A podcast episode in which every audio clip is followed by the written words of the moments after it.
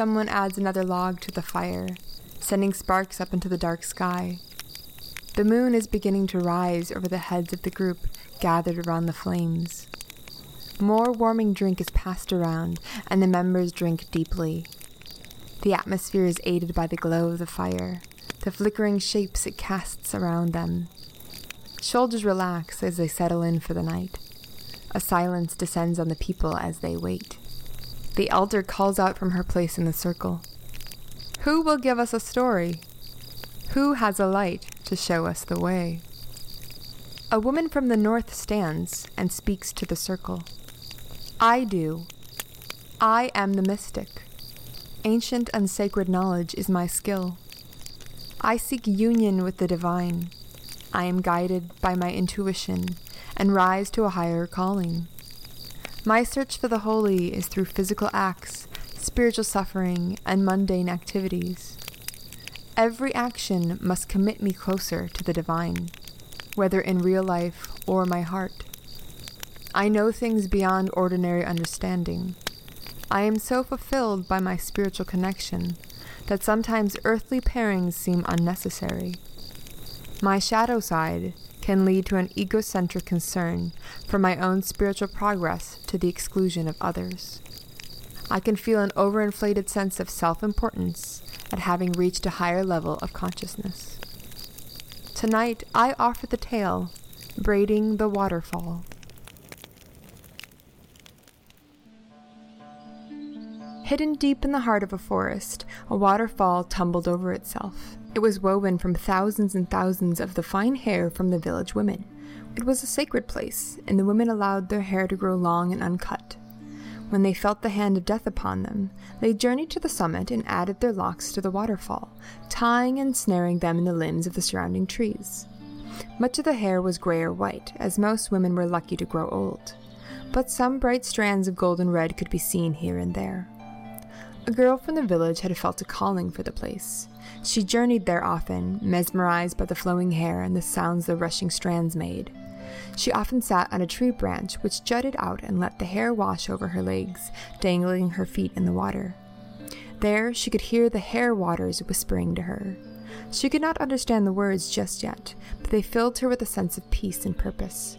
She went more often, yearning to learn the secret of the tumbling flow. A nosy blackbird took note of the girl who sat half submerged in the waterfall. Her gold hair caught his eye, and he lit on the tree branch to sing to her.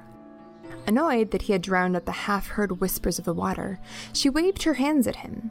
He opened his wings and he flew away. But he watched her from a distant tree, carefully hidden out of sight. A few days later, the girl returned, trying to make out the mumbles of the hair slipping strand over strand. The black bird hopped closer, and just as she caught a snatch of a word, he let out a note. The girl was furious. How would she ever learn to hear the half words if she was being spied on? She grabbed a rock and threw it at the bird, who dodged and flew away. The girl tried to resubmerge herself in the water, but she could not catch the current, and the hair whipped around her legs painfully. Defeated, she went home. The girl went again the next day, but on her way there, she waited until the black bird saw that she was not there and left. The girl settled herself in the shallows of the water and tried to listen. She heard bubbles and tiny silver bells of wisdom, but the sounds still would not shape themselves into words for her. The girl decided that she must not be deep enough in the waterfall. She should journey deeper into the heart. Perhaps there the words would ring clear. They would not be so loud that it would be drowned out by the world around her, and even the bird's song would not distract her. She gathered a bundle of the sifting hair, hauled it ashore, and braided a thick mast and anchored it to the trees. She then tied herself into the center of the braid and began to walk out into the waters, going deeper and further than before. The rushing words grew louder, and she could almost make out the meaning. The black bird had been watching her venture out into the rolling hair, but he saw with his keen eyes that the braid was beginning to unweave itself. The girl would fall over the waterfall and be lost in the hair, buried. Flying to the knot, the blackbird found that he was not strong enough to hold the rope in place. The last thread was giving way, and the braid began to pull free from the tree, spilling the girl over the top of the waterfall. The blackbird changed and grabbed the trailing rope with human hands. Now a boy, he held the rope, but the weight of the girl tugged him into the rushing tides of hair. He gained his footing, but he stood knee deep in the pooling waters. He had to hold the line, no matter how hard the waters pulled, for if he let go, then the girl would never come back up. Below the top of the falling hair, the girl dangled, submerged beneath the spilling hair waters. Wisdom flowed over her, rushing past her ears. All her clothes were washed away, and she was laid bare before the ancient hair.